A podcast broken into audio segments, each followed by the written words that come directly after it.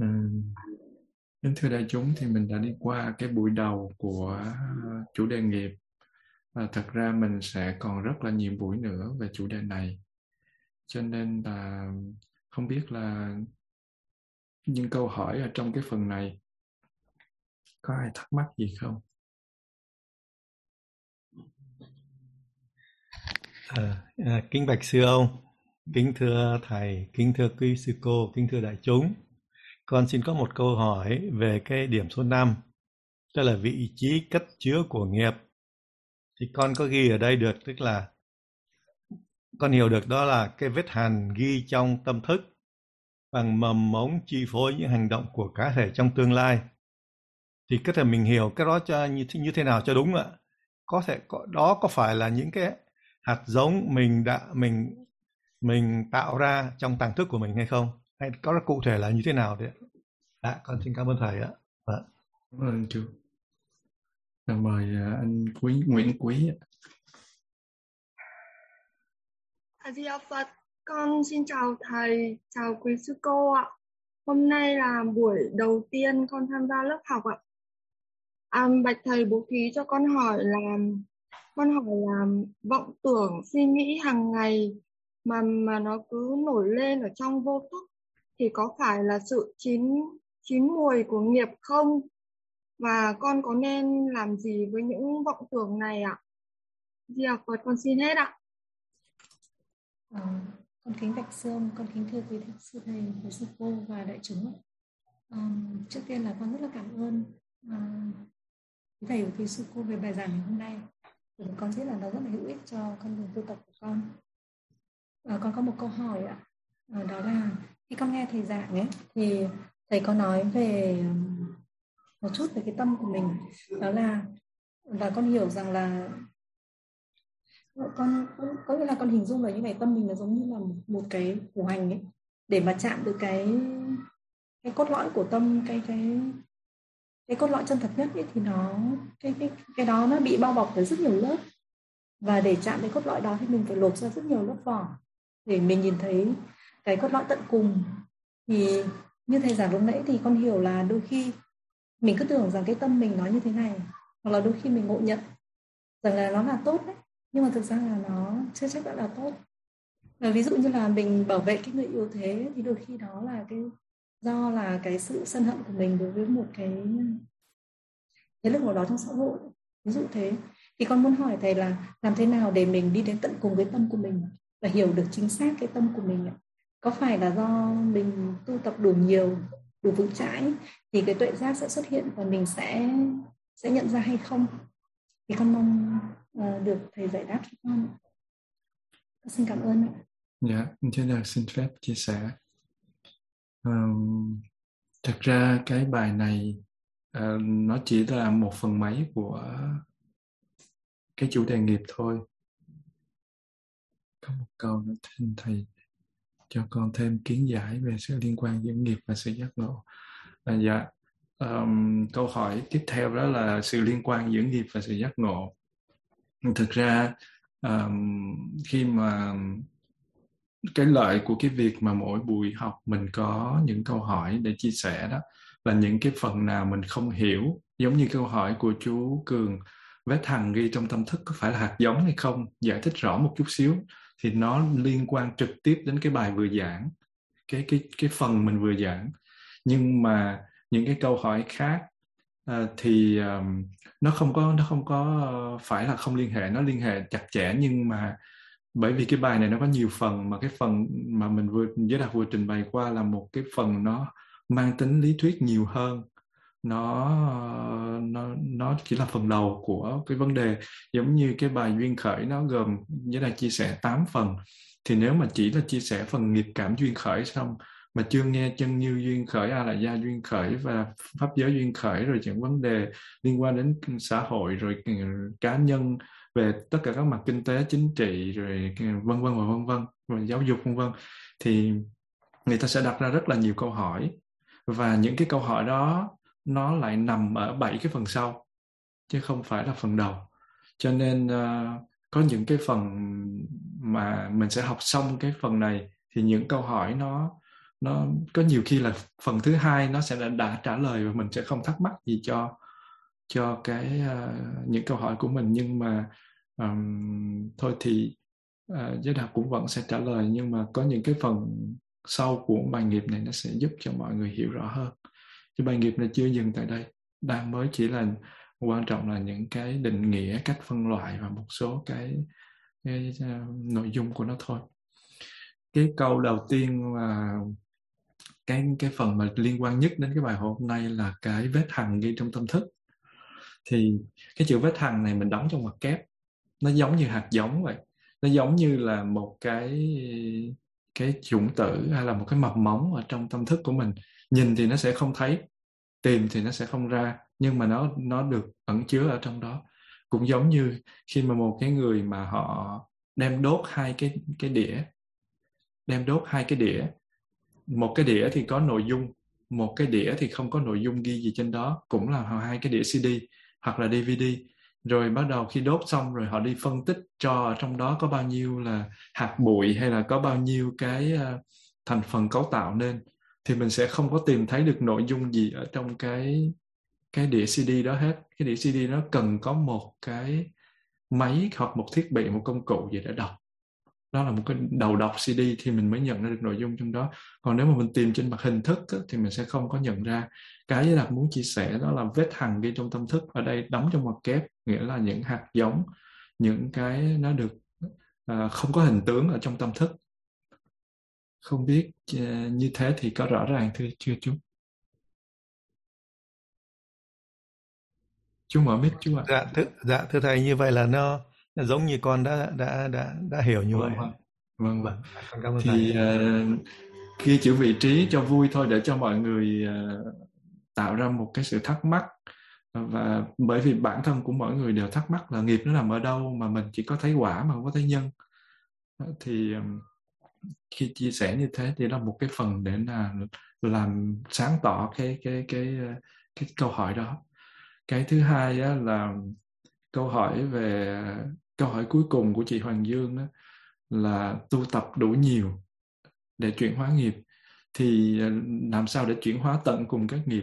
Thì giống như Giới Đạt nói là phải có tuệ giác mới chuyển hóa được nghiệp đến tận cùng, và cái phần đó nó nó mình phải tu tập, mình phải tu tập rất là miên mật, văn tư tu của mình phải rất là là, là, là sâu sắc thì mình mới có thể chuyển hóa tận cùng của nghiệp.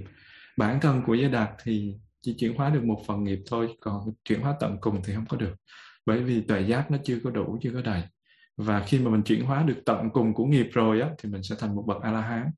Đến kể cả ngày, các ngày Thánh, A- Thánh A-na-hàm, quả thứ ba vẫn chưa chuyển hóa được hết các cái nghiệp. Chừng nào mà mình chấm dứt sinh tử, đời này không còn đời sau nữa, thì lúc đó mình mới được quyền nói là mình đã hiểu rõ tất cả các nghiệp. Và cái mức độ hiểu của một Thánh A-la-hán nó không thể so với mức độ hiểu của một Đức Phật được, mặc dù đã chấm dứt sinh tử. Giống như một cái người mà đã là một vị tiến sĩ rồi, so với một cái người giáo sư tiến sĩ tuyệt vời mà trong vòng mấy chục năm á, thì không thể so được, vì người này mới thành tiến sĩ thôi, có một cái bằng cấp có thể làm được một cái điều rất là lớn, nhưng mà họ mới được bảo vệ luận án thôi, chưa có kinh nghiệm gì nhiều hết. Thì các vị A-la-hán cũng vậy, so với Đức Phật. Thì bản thân của mình phải thực tập nhiều, học nhiều và nhiều nhân duyên nữa thì mình mới có thể chuyển hóa được tận cùng của nghiệp. Chừng nào dứt vô minh thì nghiệp nó mới dứt.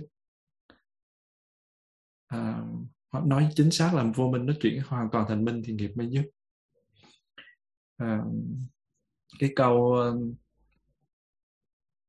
um, của cái người đầu tiên là về à, cái duyên với lại cái uh, cái nghiệp. Khi mà mình nghe chữ duyên với nghiệp á, mình có thể kết hợp hai cái đó lại thành nghiệp duyên. Cái phần uh, nhân quả là cái phần nói về sự vật hiện tượng với với tính chất uh, của nhân và quả, tính chất của nguyên nhân và kết quả. Theo tính chất, nếu mà dùng toán học thì nó là một cái Um, một cái sự xét uh, hàm số, hay xét một cái phương trình, hay là xét một cái hình học ở trong không gian hai D. bởi vì cái cái tuệ giác của mình nó nó không có đủ để mà mình xét một cách rõ ràng, cho nên nó, khi mình nghe đến nhân quả thì mình thường là xét trong cái không gian hai D thôi, còn duyên khởi ấy, là nó xét trong không gian ba D. Tại sao ở lần Mai ít nói đến nhân quả? Tại vì người, Đức Sư ông sợ người ta cứ nhận lầm là một nhân ra một quả, hoặc là do cái nhân gì duyên gì bị bám vào cái nhân, cho nên nó là xét trên vấn đề duyên khởi thì nó sẽ rộng hơn. Và duyên khởi nó, khi mà hiểu rõ về duyên khởi thì nó cũng, mình cũng hiểu rõ về nhân quả. Còn cái phần uh, nghiệp á, là đang xét về cái phần nhân quả, nhưng mà đang xét về một số mặt của nhân quả, giống như mặt thiện và bất thiện, mặt uh, những cái cái phần khác của nhân quả thôi. Uh, và cái cái cái chữ nghiệp đây là đang xét về mặt nhân, nghiệp là đang xét về mặt nhân, và nghiệp là hành động có chủ ý. Khi mà nhân quả thì cũng có uh, rất là nhiều cái mặt, còn nghiệp thì nó chỉ là một một phần của nhân quả thôi, nhưng mà nó cũng có những cái điểm sai sai biệt mình cần phải nghiên cứu. Hai cái này nó nó nó nó giống nhưng mà nó lại khác nhau, mà nghiệp nó là tập con của nhân quả. Uh, khi mà xét về nghiệp á, thì mình sẽ biết cách mình tạo nhân. Mình xét về nghiệp thì mình sẽ biết cách tạo nhân, và khi mình tạo nhân nhân hợp lý thì mình có cái quả hợp lý và mình mong muốn. Và phần sau thì mình những phần sau thì mình sẽ Giới Đạt sẽ những phần sau thì Giới Đạt sẽ nói rõ về cái phần à, tạo nhân này. Và thực ra đến cuối cùng á, thì mình phải ngưng luôn cái phần tạo nhân tạo nhân thiện luôn. Không phải là nó ngưng mà tự động nó ngưng, bởi vì nhân nhân bất thiện nó có tham ái ở trong đó, mình sẽ phân tích sau, và nhân thiện nó cũng có cái cái cái sự mong muốn ở trong đó, cho nên cả nhân thiện lẫn bất thiện đều vắng mặt luôn thì mình mới có thể giải thoát, mình mới có đi đến tận cùng của nghiệp được. Nhưng mà nó sẽ gây rắc rối khó hiểu, cho nên Giới Đạt không có giải thích trong trong hôm nay. Để đợi những cái bài sau à, Giới Đạt sẽ giải thích. Và nếu như cuối cái chuyên đề này mà có những câu hỏi gì nó liên quan đến thì Giới Đạt sẽ giải thích thêm. Còn cái phần tiếp theo đó là vọng tưởng có phải là nghiệp không? Vọng tưởng có phải là nghiệp không? Thì à, cái vọng tưởng của nó, khi mình nói đến một cái gì nó biểu hiện ra, nó đều có nhân của nó hết, nó có thức ăn của nó hết. Sở dĩ mà mình ngồi thiền mà vọng tưởng nó chạy ra là tại cả ngày hôm đó mình suy nghĩ lung tung. Nếu như mà Giới Đạt mà suy nghĩ lung tung cả ngày thì tối ngồi thiền thì các vọng tưởng nó chạy ra, nó đập cho mình te tua, xong rồi mình mới định tâm được. Còn nếu mà Giới Đạt thực tập cả ngày hôm đó một cách thanh tịnh thì uh, khi mà tối ngồi thiền, vừa đặt cái lưng xuống ngồi thì tâm mình nó sẽ nhẹ nhàng an ổn. Cho nên các cái vọng tưởng nó có mặt là tại vì mình có gây nhân. Mình có chủ ý thì vọng tưởng nó mới chạy ra, chứ mình không có chủ ý thì vọng tưởng nó sẽ không chạy ra. Cho nên nó cũng là nó cũng là nghiệp, vọng tưởng nó cũng là nghiệp. Và nghiệp thì nó không có hình tướng, nó sẽ chuyển hóa, nó cũng vô thường, cho nên vọng tưởng nó cũng vô thường, nó không thật. Nhưng mà tuy nói nó không thật, giống như là mình mình mình, mình mơ đi, trong một giấc mơ thì mình người ở ngoài thì thấy người ở trong đang mơ, nhưng mà người đang mơ thì thấy nó đâu có mơ gì đâu, nó thấy thiệt. Cho nên khi mình có vọng tưởng thì mình tưởng cái tưởng nó thiệt, nhưng mà thực sự ra nó không thiệt. Khi mình có cái nghiệp thì cái nghiệp đó nó cũng không thiệt. Nếu mà đứng về phương diện sự thật tương đối thì nghiệp nó cũng không thật, nó cũng giống như giấc mơ, mà vọng tưởng thì cũng như một giấc mơ thôi. Còn đứng về phương diện tuyệt à, về phương diện à, tuyệt đối chứ phương diện tuyệt đối thì vọng tưởng như một giấc mơ, nghiệp như một giấc mơ. Nhưng đứng về phương diện tương đối á, thì nghiệp là một sự thật, vọng tưởng là một sự thật. Và khi vọng tưởng nó biểu hiện thì có nghĩa là mình đã có những cái những cái tư duy, những cái hành động mình đã tạo tác ở trong quá khứ hoặc trong hiện tại để cho nó hình thành nên cái vọng tưởng đó. Thì giống như cái mặt của mình nó bị nổi mụn lên thì mình cứ đi lấy kem, lấy lấy thuốc đồ mình sức ở bên ngoài. Nhưng mà nếu như mình ăn cay, nếu như mà mình còn bị stress, nếu như mà mình lo lắng, mình bất an mà nó có cái cái gốc từ trong tâm thức của mình á, thì cho dù mình xích cái chỗ này giống như với Đạt, xích chỗ này cái nó nhảy qua chỗ này, cái xích chỗ này cái nó nhảy lên chỗ này.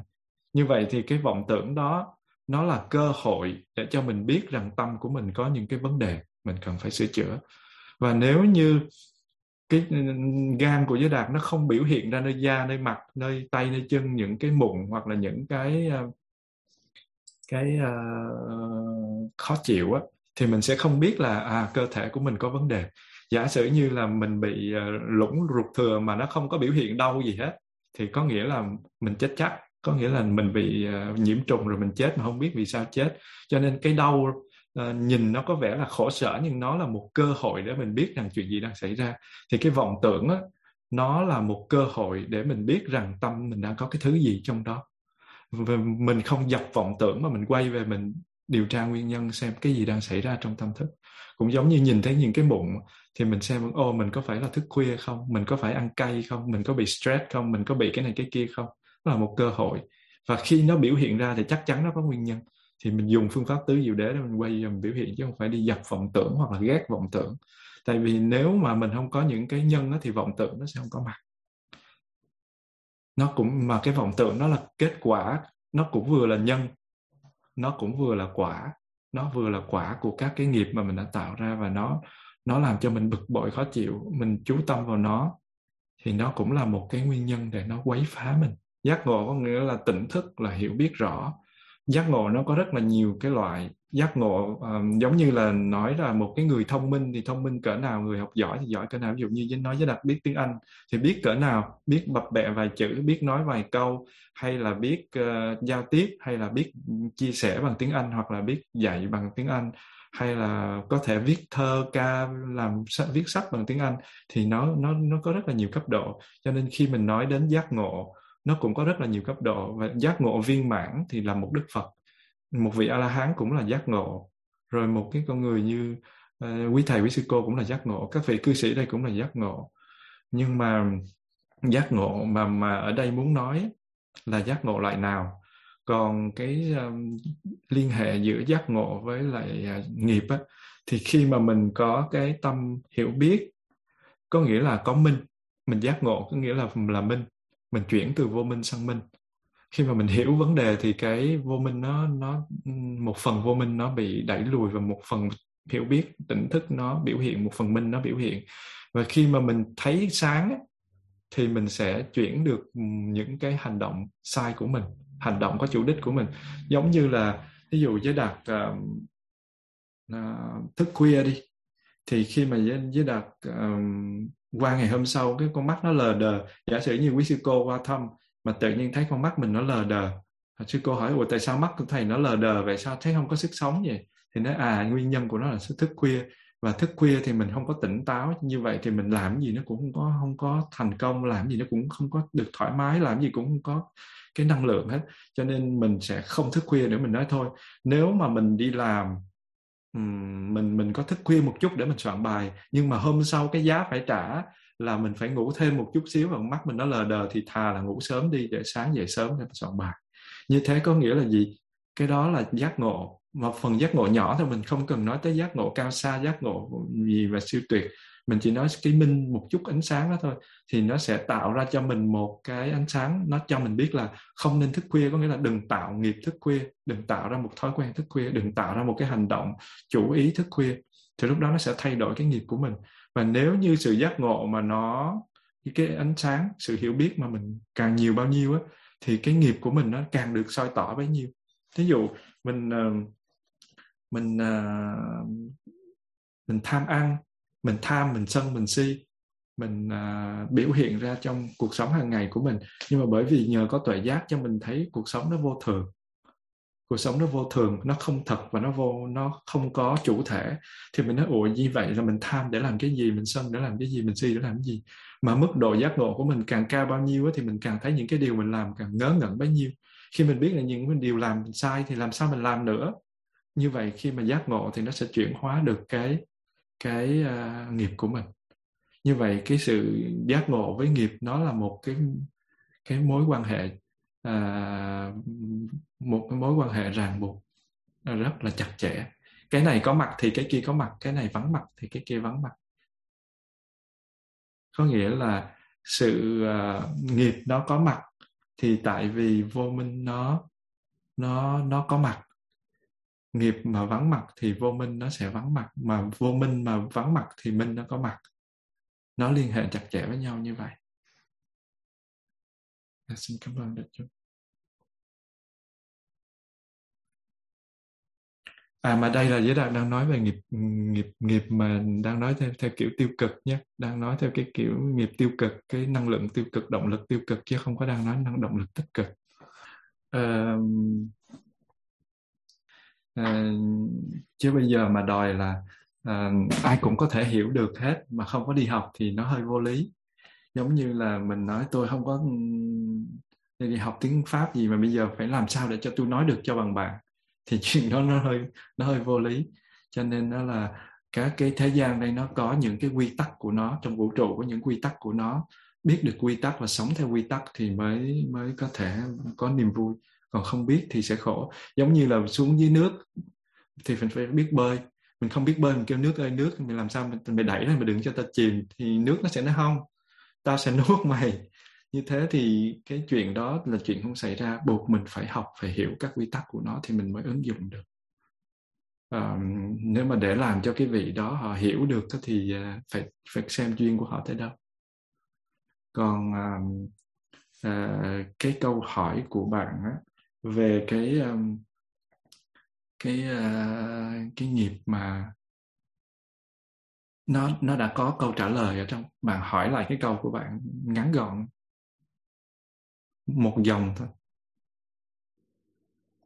Dạ, nghiệp quả là nó sẽ gom các nghiệp nó trổ một lượt hay là nó trổ rải rác à? Dạ, cảm ơn bạn. Thì cái, cái câu là nó có cái sanh nghiệp, rồi nó có cái hiện nghiệp, rồi nó có hậu nghiệp. Nó... nó cái nghiệp đó, nó chính, nó không có đồng đồng nhất, nó tùy theo duyên. À, nó đủ điều kiện thì nó biểu hiện ra, nó không đủ điều kiện thì nó không biểu hiện.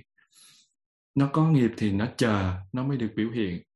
Giống như là à, mình bỏ một cái nhánh chuối vào trong cái, cái mình giấu khí đá hay mình giấu đất đèn gì đó, thì có phải là mình kêu nó chín đồng bộ, nó chín không không? Có cái nó chính trước, có cái nó chính sau.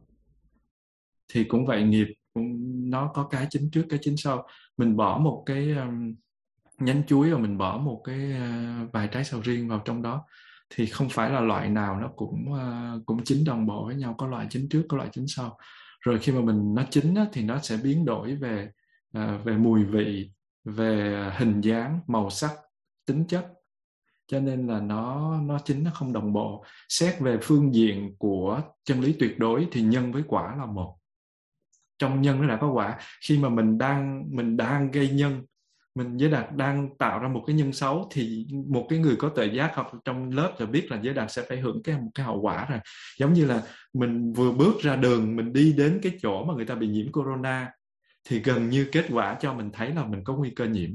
Là chuyện đó là quả rồi, ngay quả nó là trong nhân chứ không có cần phải đợi.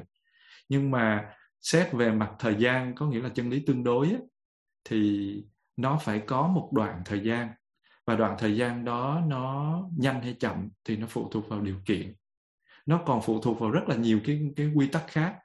Um, giống như trên uh, trên mạng ấy, mình đi search một cái gì đó, không phải lúc nào mình search nó cũng ra, mà nó còn có rất là nhiều quy tắc.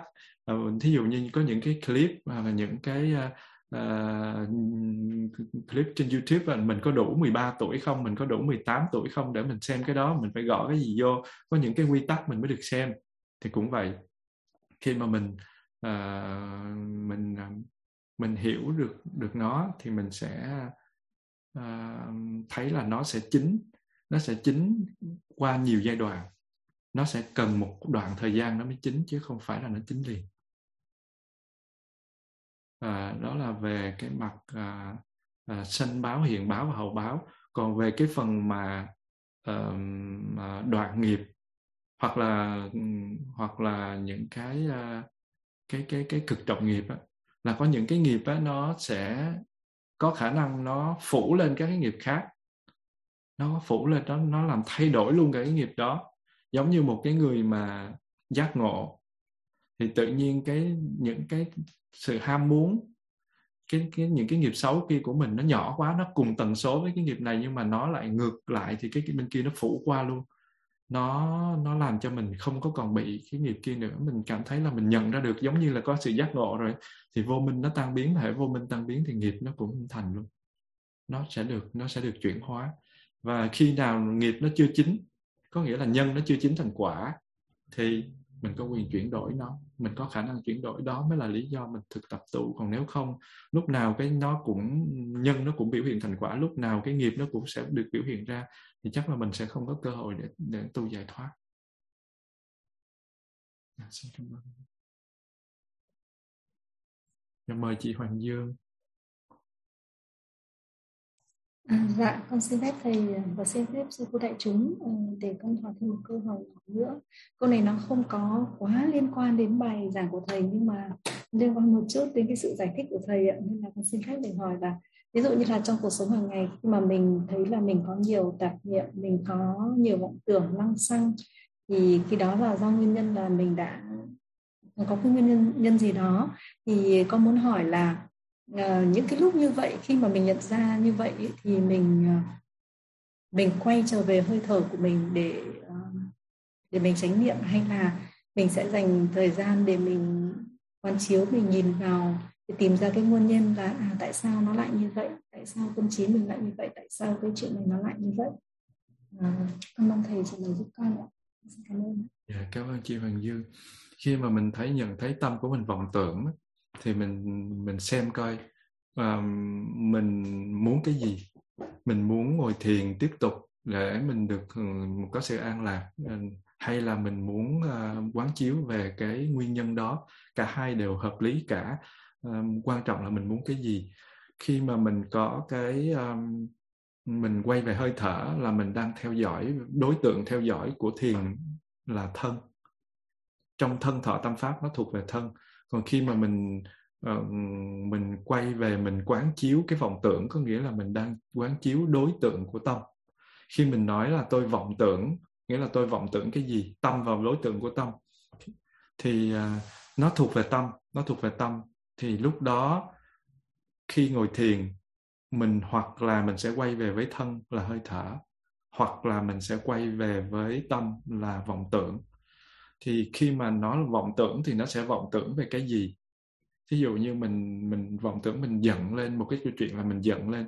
Thì khi mình giận thì mình giận ai, giận cái gì, nguyên nhân nào?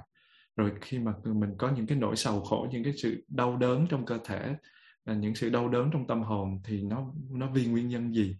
Như vậy, hoặc là thân, hoặc cảm thọ, hoặc tâm, hoặc đối tượng của tâm. Thì khi ngồi thiền mình thông thường mình sẽ quán chiếu bốn cái lĩnh vực đó, gọi là tứ niệm xứ.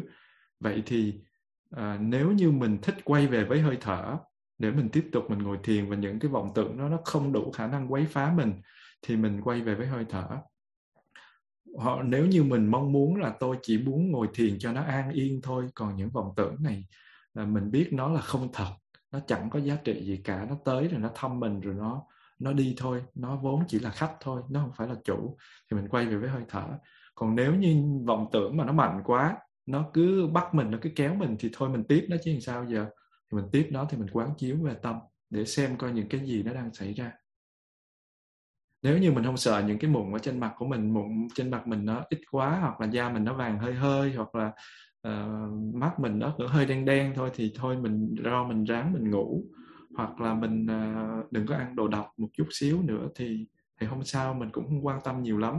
Nhưng mà nếu như đó là những cái cái cái vết vàng, rất là vàng trên mặt, hoặc là mắt là đen thui mà mình không phải là nguyên nhân ngủ, thì mình phải có cơ hội để quán chiếu để xem coi lý do gì để cho gan mình, lý do gì để cho thận mình nó bị như vậy, để mà mình mình chuyển hóa. Thì nó cũng rất là quan trọng. Cho nên chuyện quay về với hơi thở hay chuyện để đi nghiên cứu coi cái nhân gì đã sinh ra những cái vọng tưởng đó, nhìn cho sâu vào nó để thấy được rõ nguyên nhân của nó, đều quan trọng như nhau. Quan trọng là mình chọn cái nào. Dạ, cảm ơn chị Hoàng Dương. Xin mời chú. Cảm ơn, cảm ơn thầy.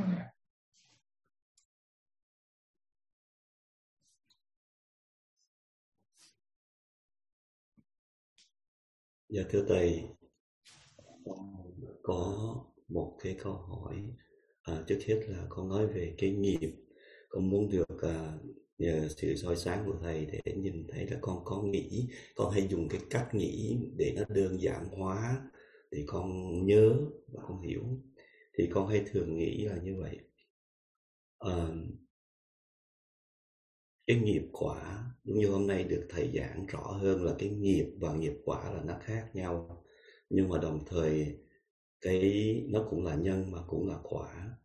Thì thưa thầy là con thấy cái chỗ này, con hay đặt một cái điểm như vậy là nghiệp quả nó là một cái sản phẩm của từ một sát na trở ngược về trước. Hiện tại mình đang sống ở sát na này, và cái sát na trở về trước, tất cả những cái đó, những cái sản phẩm đó, nó là nghiệp quả của hiện tại. Thì khi mà nó là, à, xin lỗi, nó là nghiệp quả, nhưng mà đồng thời nó cũng là cái nhân cho cái, cho cái hiện tại và tương lai. Và con hay thường nghĩ là nghiệp là giống như là một cái sự pha màu, giống như mình có một cái thau nước, thì mình pha màu vô. Hôm nay tất cả, mình còn sống thì tất nhiên còn tạo nghiệp, mà trong đó là nghiệp thiện hay nghiệp bất thiện. Thì khi mình pha màu vô thì cái thau nước nó cứ thay đổi theo cái sự pha màu của mình. À, thì mình, mình không thể nào nói là hiện tại là cái màu nó như thế nào, nhưng mà nó liên tục, từng sát na nó vẫn thay đổi, và cái màu đó liên tục nó thay đổi, tùy thuộc theo mình bỏ cái gì vô để cho cái màu đó nó thay đổi đi. Đó là cái À, cái, cái nhìn của con, cái hiểu, cách hiểu của con để con dễ nhớ. Dạ thưa thầy, thì còn đây là câu câu hỏi của khác của con. Từ nãy thầy có nói về cái nghiệp nó kết giữ ở đâu. Thì là về câu nợ này con cũng suy nghĩ rất là lâu từ xưa giờ. Thì con được hiểu rằng là cái nghiệp nó theo chúng ta từ ở kiếp này qua kiếp khác, qua cái tâm thức hoặc là cái tàng thức. Có đúng vậy không thưa thầy? Và nếu như nó đúng như vậy thì thưa thưa thầy, cái người mà khi mà ra đi, cái người mà mất trước khi chết, thì cái người chết đó đem cái nghiệp qua cái kiếp khác. Vậy thì cái người mà mất lúc còn trẻ sáng suốt, và người mất khi mà lớn tuổi không còn sáng suốt, hoặc là một người đang coma, để cái nghiệp lực của họ nó có khác nhau không? Cái tâm thức của họ nó có bị ảnh hưởng bởi cái, cái tuổi tác hoặc là cái sự sáng suốt của họ hay không? Tí như con nói đặt là một người tu tập khá nhiều, nhưng đến cái giờ phút ra đi hoặc là cái lúc mà lớn tuổi quá thì không còn nhớ gì. Vậy thì nó có ảnh hưởng cái tâm thức của cái sự ra đi đó không? Dạ không. Cảm ơn chú. À, cái câu này rất là hay, à, câu hỏi rất là hay, à, vì à, khi mà mình à, mình mất á, thí dụ như sư ông đi, sư ông là một cái bậc đại trí giả, à, so với với những cái người ngồi đây, thì à, khi sư ông đã đã lớn tuổi á, thì nó nó sẽ bị các cái tế bào thần kinh nó sẽ không hoạt động giống như những người trẻ nữa. Nếu như sư ông mà tịch cách đây vài năm trước khi bệnh á, thì nó sẽ khác với lại, à, có thể là sẽ khác với sư ông tịch bây giờ. À, bởi vì cái tuổi mình nó lớn, có thể là mình bị mê mờ, nhưng mà cái cái cái cái khi mà mình tịch á, trước khi tịch á, thì cái cận tử nghiệp á, nó rất là quan trọng. Nó à, giống như giới Đạt nói đó, khi mà mình khi mà một cái bà cụ đó bà bị uh, xe bò tông, và bà sẽ sẽ tái sanh xuống dưới um, xuống dưới uh, cõi thấp á, cái cõi không được dễ thương á, thì Đức Phật đã cho bà một cái cơ duyên, một cái cơ duyên để mà bà được tái sanh lên cõi trời làm thiên nữ. Đồng thời với cái việc đó thì gia đình của dòng họ, dòng tộc Thích Ca bị thảm sát và Đức Phật không cứu được. Thì có những cái những cái mà nghiệp á, nó nó trổ quả, thì có thể khi mà nó chưa nó chưa hình nó chưa thành định nghiệp, quả định nghiệp á, thì mình có thể sử dụng một phương pháp nào đó để mình giúp để ngăn nó. Thí dụ như bà cụ, còn khi mà nó đã trở thành một quả của định nghiệp rồi, giống như vô tỳ lưu ly ấy, thì Đức Phật không có ngăn được. Giả sử Đức Phật dùng thần thông để ngăn liên tục liên tục thì cái hậu quả của cái uh, dòng tộc Thích Ca cũng vẫn phải bị thảm sát trong cái um, cuộc sống của kiếp này hoặc là kiếp sau thôi, và đều phải trả một cái giá, tại vì định nghiệp nó đã nó đã trở thành một cái định nghiệp, um, quả của định nghiệp rồi. Cho nên Đức Phật dùng tuệ giác để quan sát thì Đức Phật thấy không có nên ngăn, không có nên ngăn để làm gì. Thì nếu như mà bà cụ đó mà bà không có đủ cái phước đức ấy, thì cho dù là Đức Phật có biểu hiện ra trong đó thì bà cụ cũng không có cái cơ hội để mà à, mà mà mà cúng dường. Nhưng mà bà cụ này có cơ hội cúng dường, có nghĩa là đã có những cái nhân duyên nào đó để cho không có ngăn bà cụ được gặp Đức Phật để cúng dường.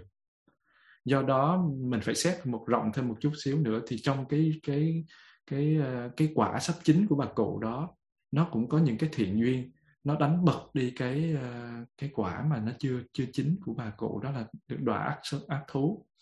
Thì như thế khi mà một người mà sắp mất thì cận tử nghiệp của họ vô cùng quan trọng.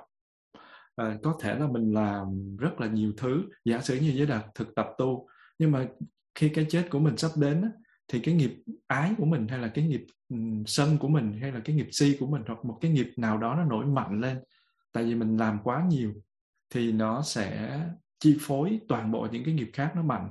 Hoặc là giả sử như một cái người mà uh, tung cái con virus corona này ra, xong rồi kiếp sau họ sẽ đi tái sanh, thì có thể là có nhiều kiếp họ thiện, nhưng mà nếu mà tính một chỉ có một cái kiếp này thôi á, một cái chuyện nhỏ xíu này thôi á, một cái chuyện tung virus này thôi, thì họ phải trả một cái giá quá lớn đi. Cho nên nó phủ hết toàn bộ cái khác, cho nên cái cận tử nghiệp của họ nó lại chỉ nhớ tới mỗi cái này, cho dù là họ đã um, họ đã uh, tạo ra rất là nhiều cái nghiệp thiện sau khi họ tung con virus ra rồi, nhưng mà vẫn không có đủ để mà lấp cái này, cái này nó mạnh quá nó nổi lên. Nhưng mà cũng có thể nguyên nhân nào đó mà tâm thức của họ, những cái, cái sự hối hận của họ nó quá lớn đi. Tuy là cái nghiệp này họ sẽ trả cái quả rất là lớn ở trong rất là nhiều kiếp, nhưng mà cái nghiệp thiện của họ nó lại nổi lên trong lúc mà mà mà họ họ sắp sắp mất, thì thì cái cận tử nghiệp nó đóng một vai trò khá quan trọng. Nó không phải chi phối toàn bộ nhưng mà nó khá quan trọng, thì nó có thể là phủ đi cái nghiệp đó để lấy những cái nghiệp tốt nó được biểu hiện ra quả, tại những cái nghiệp kia nó nó chín rồi, nó nó không thể nào nó đợi được nữa, cơ hội nó đã chín rồi, thì người đó có thể là họ vẫn đi hưởng được những cái quả tốt. Và cũng có thể trong những cái cái cái chiều hướng của nhân duyên á, các cái nhân quả nó chính á, thì cũng có thể nó giúp được cho người kia chuyển hóa được cái cái nhân mà mình đã gây ra, không chuyển hóa một cách hoàn toàn theo kiểu là phủ trùm lên được, nhưng mà ít nhất á, những cái mà uh, quả mà họ chịu á, họ có một cái tâm an tĩnh và một cái tâm từ bi để mà chấp nhận những kết quả. Cũng giống như có những cái vị họ bị mắng nhiếc, họ bị chửi rủa, họ bị hành hạ, nhưng mà tâm của họ rất là an, họ không có thù oán, họ không có tạo ra thêm thêm những cái hành động uh, xấu, hành động tiêu cực, cho nên tuy họ nhận quả nhưng mà cái nhân của họ nó uh, không có gây. Thì đối với những cái người mà như thế thì cái cận tử nghiệp nó khá quan trọng, cho nên khi mà mất á, thì một người già cũng cũng không biết được cái nghiệp của họ cấu thành như thế nào, cũng có thể là À, tuy là nhìn có vẻ giống như là mê mờ, nhưng mà khi trước khi mất cái người đó sẽ rất là tỉnh. Còn đối với cái việc mà coma thì người ta coma thì cái thân coma thôi, chứ cái tâm nó không có coma. Mình nhìn thấy họ là mình nhìn thấy cái thân của họ thế thôi, chứ nhưng mà họ vẫn có thể về để mà họ cái cái năng lượng đó nó có thể biểu hiện một cái cách khác. Và lúc mà họ coma họ cũng có thể nghe những cái người thân của mình đến, họ cũng có thể biểu hiện biểu diễn lại là người ta nói cái gì, người ta hành động thế nào. Họ rất là muốn muốn khóc mà họ cũng không có tỉnh táo được, họ chỉ có thể ý thức được là uh, họ họ nghe, họ lắng nghe, họ hiểu được những gì xung quanh thôi. Cũng có những người coma ở dạng thấp, thì như thế thì uh, cái thân coma chứ cái tâm nó không có coma. Và cái cây mà nó đã nghiêng về một bên rồi á, thì khi hỏi gió nó ở hướng nào thì cái cây đó nó sẽ nó sẽ biểu hiện té ở hướng đó, ngã ở hướng đó. Cho nên khi mà mình trước khi mình mình mình tái sanh á, thì toàn bộ các cái toàn bộ các cái dữ liệu mà mình làm trong kiếp này và những kiếp trước á, nó, nó quay lại, nó chiếu toàn bộ cái cái đó giống như là một bộ phim. Nhưng mà khác một cái á, là nó chiếu trong vòng tích tắc, một sát na thôi. Với một cái trí thức của mình thì mình thấy là trời ơi, một bộ phim nó dài như vậy thì làm sao mà cần một sát na, cần một giây mà nó có thể biểu hiện. Nhưng mà đối với duyên nghiệp á, thì nó chỉ biểu hiện trong một tích tắc, và tất cả những cái gì mình đã làm nó biểu hiện ra hết. Cho nên á, những cái gì mà nó mạnh là nó dẫn mình đi. Thì cái ở quá khứ mình làm gì làm sao mình biết được. Cho nên hiện tại mình không nói được gì cả. Giống như là Giới Đạt đi mượn nợ nhà nước một tỷ đô la, mà bây giờ Giới Đạt trúng số độc đắc mười triệu đô la, thì nhìn có vẻ rất là giàu. Nếu mà xài cái mười triệu đô la đó thì cũng nhìn có vẻ là sung sướng, nhưng mà kết quả là vẫn nợ nhà nước một tỷ đô la. Mà nếu trả đi được mười triệu đó thì vẫn vẫn còn nợ một cái khối lượng rất một số lượng rất là lớn, số lượng tiền rất là lớn. Cho nên đó là ở kiếp trước của mình mình đã làm gì mình không hề biết. Đương nhiên mình cũng có thể đoán là kiếp này, mình nhìn cái kiếp này để mình nhìn mình đoán được kiếp trước, nhưng mà có rất là nhiều cái nghiệp ẩn mình không có đủ tuệ giác mình có thấy. Cũng có thể là người ta già, cũng có thể là người ta trẻ, cũng có thể là người ta bệnh, nhưng mà cái quan trọng đều là tâm thức, mà tâm thức người ta thì chỉ có người ta biết được.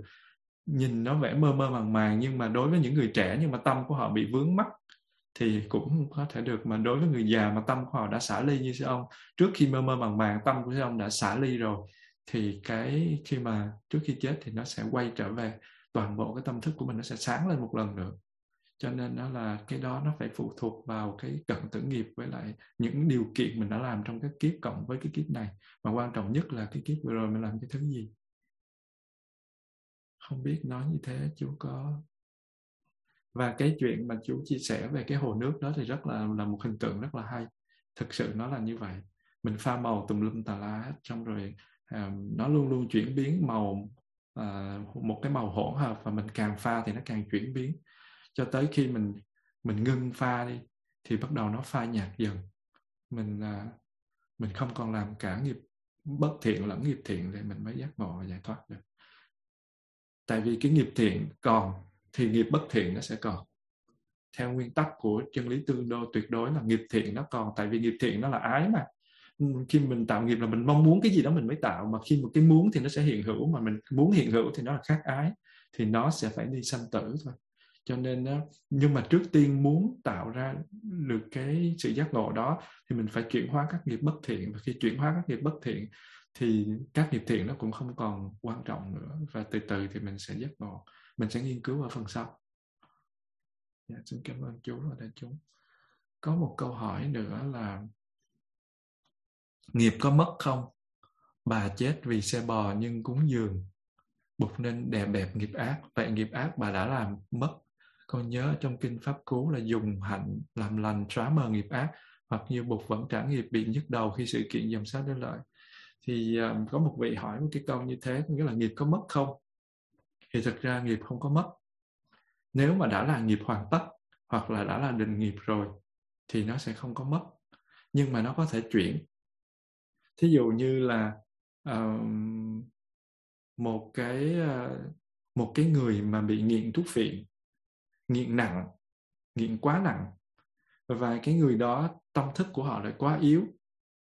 Họ cai thuốc bao nhiêu lần họ cũng không có thành công, và họ phải phải phải chích lại, phải hút lại.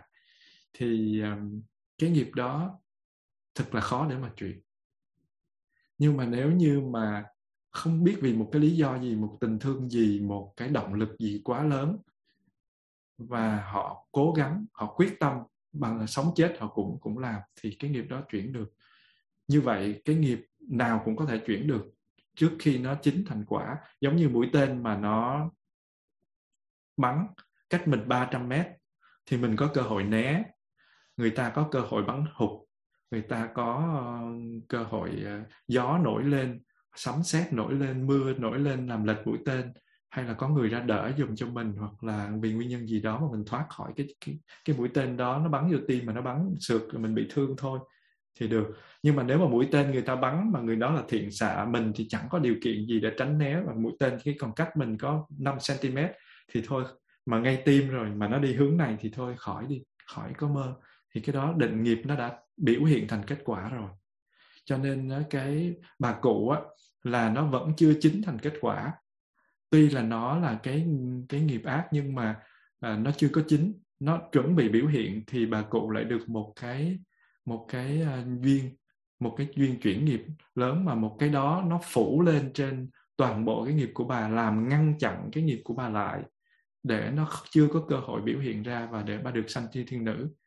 Nhưng điều đó cũng không có nghĩa là bà đã, bà đã đoạn được cái nghiệp đó, chỉ là nó tạm thời. Giống như có người tới đòi nợ, mà có người dù Gia Đạt đi mắc nợ mà chị Hạnh chị nói là à, à, trả cho tôi, thì chị chị bạn Hường lại lại nói thôi cô ơi, cô cô cho cái ông đó, ông thiếu nợ chút xíu nữa đi, con với cô quen nhau, con hứa là ông sẽ trả cho cô năm sau. Thì người này quen với người kia cho nên thôi cho khất nợ. Thì cũng vậy, nhờ một cái nhân duyên gì đó mà khất lại được nợ, cho nên là cái việc mà bà cụ đã bà được sắp thiên như, như thế. Giống như là à, thầy của Thái tử Siddhartha, nghĩa là Đức Phật trước khi thành đạo á, đã từng um, à, được sanh lên, đã được sanh lên cõi trời phi tưởng phi phi tưởng xứ, nhưng mà nghe đâu là khi tái sanh xuống lại thế gian, khi hết phước trời đó thì sẽ sanh làm con phi ly, có nghĩa là con chồn. Như thế có nghĩa là gì? Khi mà họ hưởng hết cái quả đó thì họ sẽ lại phải tái sanh tiếp. Giống như Giới Đạt vừa nói, mình sống một cái một cái mình mình sống mình mình mượn nhà nước một tỷ, mình trúng số độc đắc mười triệu euro, mình xài xong mười triệu euro thì mình xài xong mình phải trả thôi. Giờ mình trả thì mình cũng cũng phải nợ tiếp, mà mình nợ ít lại một chút, mà không trả thì vẫn nợ nhiều. Và có xài ngon lành, nhìn thì có vẻ như ok nhưng mà vẫn là trả, là vẫn phải trả. Còn nếu như mà trong lúc mà mình có được mười triệu euro đó mà mình đi kinh doanh, mình dùng cái cái cái sản phẩm đó để mình kinh doanh, mà chẳng may nó ra được một tỷ euro thì bán mình sẽ trả được nợ thôi. Thì khi mà mình có được cái quả làm chư thiên nữ đó, mà mình có phước, phước cúng dường, rồi mình biết được cái nghiệp của mình để mình, mình tu tập, mình xoay chuyển tình thế nó đi thì mình sẽ trả.